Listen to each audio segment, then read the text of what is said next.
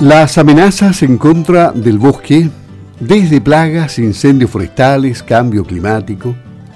Por eso hoy hablaremos con el ingeniero forestal Eduardo Morales Verdugo. Porque en nuestro país los incendios forestales afectan miles de hectáreas de bosques, matorrales, pastizales y todo lo que habita en ellos. El origen de los incendios recae en la acción humana. El 99,7% de los incendios inician ya sea por descuidos o negligencias en la manipulación de fuentes de calor o por prácticas agrícolas o por intencionalidad originada, claro, muchas veces en la acción de la mano del hombre. Interesante información que nos entrega la Corporación Nacional Forestal. Fíjense que la superficie afectada en cada periodo de incendios forestales promedia las 52.000 hectáreas quemadas, pero con valores extremos que han ido desde 10.000 a 101.000 hectáreas. El mayor daño corresponde a praderas y matorrales. En menor escala, arbolado natural y plantaciones forestales, principalmente de pino insigne.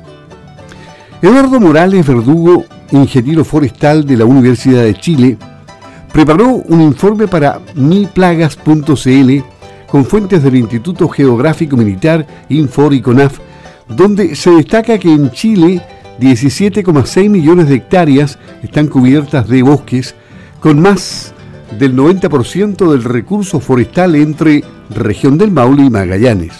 Bosque nativo adulto alcanza al 41,9% y renovales al 31,6%. Las plantaciones solo representan el 17,3% de la superficie forestal, pero el año 2019 proveyeron el 99,4% de la madera industrial requerida en el país. Eduardo Morales Verdugo está en la línea telefónica. Don Eduardo, ¿cómo está? Luis Márquez le saluda. Buenos días. buenos días, Luis. ¿Cómo está usted? Muy bien, esperando que nos entregue mucha información respecto a este tema porque ¿qué tan amenazados están los bosques en Chile por las plagas, incendios forestales, cambio climático, en fin? ¿Cuáles son los resguardos que existen para estos pulmones del país más allá de prevenir y apagar incendios? ¿Hace falta una legislación más fuerte que proteja tanto al bosque nativo como a las plantaciones exóticas?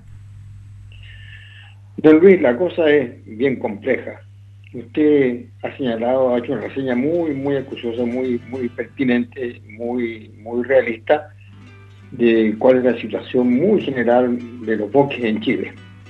Efectivamente los bosques en Chile están amenazados, pero la principal amenaza, lejos, lejos creo yo, es precisamente, eh, son los incendios forestales. Y muy, muy lamentablemente los incendios forestales, como usted lo señaló, en una altísima proporción. Más del 99% es causada por el hombre, ya sea en forma casual, intencional o, o por descuidos. Ciertamente los incendios son una gran amenaza. Ahora, hay que tener claro que en Chile, si hay un sector extremadamente regulado, sumamente regulado, es el sector forestal.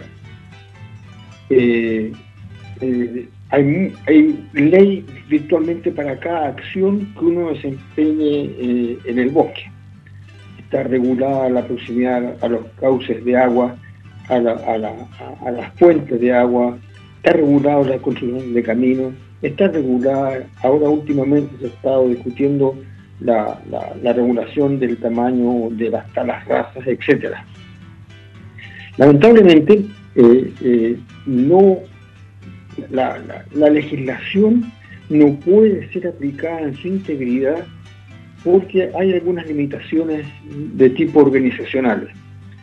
Activamente el que la Corporación Nacional Forestal sea una entidad pública de derecho privado la limita eh, en algunos aspectos la posibilidad de poder efectivamente enforzar la ley para castigar a quienes eh, cometen o son son encontrados responsables de la provocación de fuego.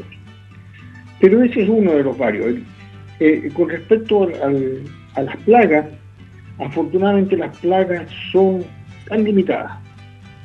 Yo creo que si uno pone en el balance eh, el efecto de las plagas, la, más afectada de todas las especies forestales por plaga es el, eucalipto glóbulo, que hay un insecto que, come las hojas y ha provocado daños extensos, particularmente en las regiones de Arauco, Cautín, eh, y ahí donde están los mayores ataques.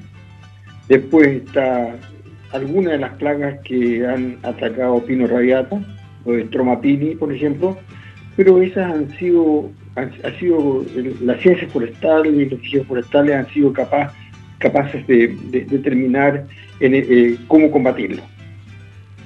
Últimamente hemos sabido de, la afectación de la araucaria araucana por un hongo que fue, se tardó bastante en descubrir, pero que también fue descubierto por los forestales y, estamos en proceso de poder también combatirlo. Y ahora últimamente, como está afectado prácticamente todo el mundo, los elementos de cambio climático. El cambio climático, eh, en, términos de cambio climático hay vertientes. Hay vertientes de gente que, piensa que el cambio climático es, de escala geológica, es decir, eh, va mucho más allá de la, de, la, expectativa de vida de una o dos generaciones humanas. Y hay cambios que, se producen cíclicos, que son de mucho más corto plazo, como los que estamos experimentando hoy día en Chile y en gran parte del mundo, con alza de temperatura, cambio en el régimen de las precipitaciones, periodos de sequía, etc. Sin duda eso afectan la actividad no solo forestal, la actividad agrícola también. Usted ha visto cómo se han desplazado los cultivos de frutales desde la zona centro de Chile hacia el sur, e incluso en Chiloé, hoy día eh, con viñedos, etcétera. Demuestra que eh, también el ser humano tiene las posibilidades de, batallar contra los elementos del cambio climático. Demuestra que ahí están las amenazas, pero también está la ciencia y la capacidad de, entender acciones que mitiguen eh, los efectos de esos cambios. No sé si estoy claro, don Miguel. No, perfectamente.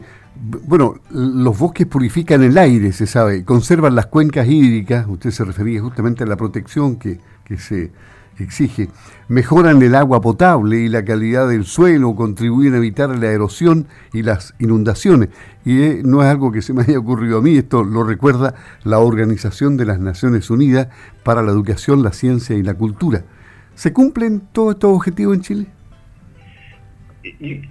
yo quiero ser muy objetivo, don, Miguel. Primero que nada... don, Luis. O sea, Luis Márquez, el, don, el título nobiliario no existe en Chile. Bueno, no, sin duda, usted tiene toda razón y está, está, está documentado. Ahora, eh, eh, en Chile ha habido alguna cierta discusión respecto del rol de las plantaciones en, en muchos de los efectos que usted señala. Y efectivamente se puede constatar, hay varios estudios hechos por la Universidad de Talca, otros hechos en la Universidad de Chile, en la Austral, que señalan que efectivamente las plantaciones, bueno, sin duda el bosque nativo tiene un, efecto extraordinariamente eh, favorable y positivo eh, en, la regulación del régimen de agua, eh, la prepolación del agua en el suelo, la, la alimentación de las napas freáticas, etcétera. Pero también lo hacen las plantaciones se ha acusado que las plantaciones, la actividad de las plantaciones no contribuyen. Las plantaciones han sido una bendición para Chile, don Luis.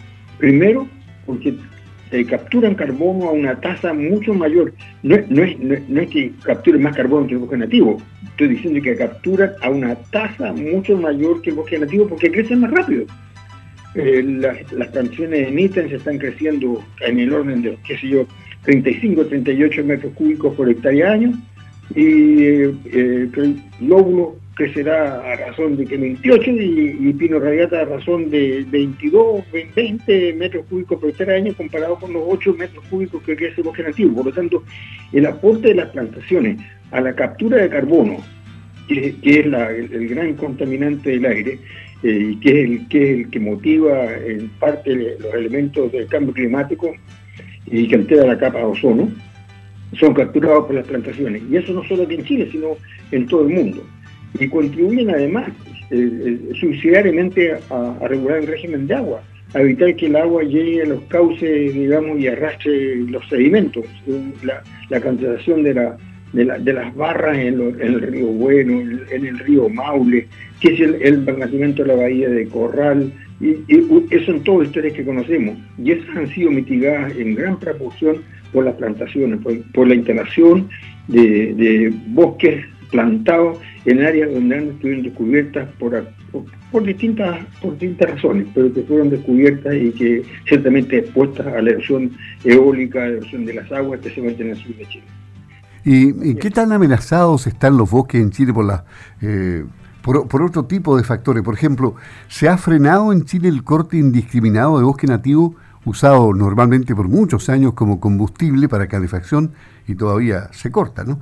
O, por ejemplo, continúa la tala ilegal de Alerce. ¿Son esas otras grandes amenazas?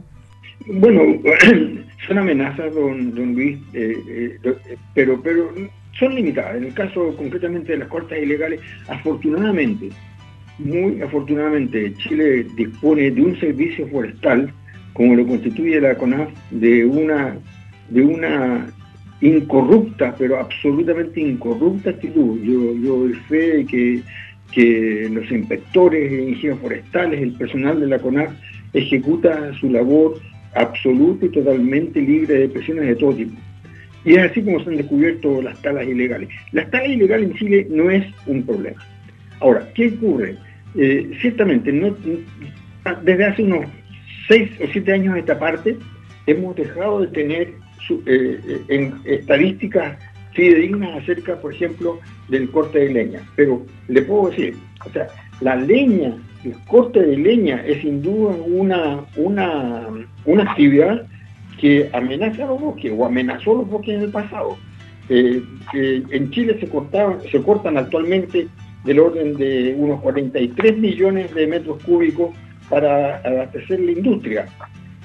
Ahora, hay una cifra que, de las últimas cifras que, se, que, estuvieron disponibles en el, país eh, hace el año 2013, señalaban que el corte de leña estaba en el orden de los 15 millones, los 16 millones de metros cúbicos, es decir, unos 40 millones de metros cúbicos destinados a la industria y, de los, y otros 15 millones de leña. Ciertamente, el, corte de leña significó hasta hace un tiempo esta parte eh, una, amenaza cierta al bosque nativo. Han, ocurrido dos cosas. Por una parte, eh, se ha limitado eh, por inspección, por, por, por, registros, por, distintas razones, se ha limitado la extracción de leña del bosque nativo. Pero por la otra también se ha ido transfiriendo mucho del uso de la leña del bosque nativo a a, bosques, eh, a madera de bosques plantados, y especialmente de eucalipto.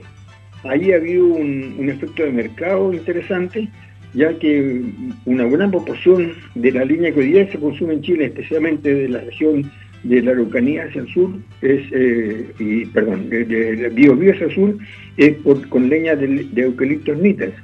Nitens no ha tenido una, una aceptación en el mercado eh, tan, tan, tan, tan buena como la de eucaliptos globulus y una parte de esos bosques se han derivado al uso como leña. Y eso en parte ha, relevado también la presión sobre la leña del bosque nativo. Don Eduardo, y le dije don Eduardo. Eh, eh, estamos hablando con Eduardo Morales Verdugo, ingeniero forestal de la Universidad de Chile, quien nos ha entregado abundante y documentada información respecto a las amenazas del bosque nativo y de los bosques en general, entre ellos el bosque exótico. Bueno, eh, le agradecemos el haber estado en Campo al Día conversando con nosotros esta mañana. Esperemos que tengamos una nueva oportunidad para ir profundizando más en este y en otros temas que usted domina y le agradecemos mucho la presencia en Campo al Día, donde estos temas hay que conversarlos y los expertos analizarlos. Que tenga una buena jornada. Muchas gracias, Luis. Muy amable. Encantado cuando usted quiera. Gracias. Hasta luego. Gracias.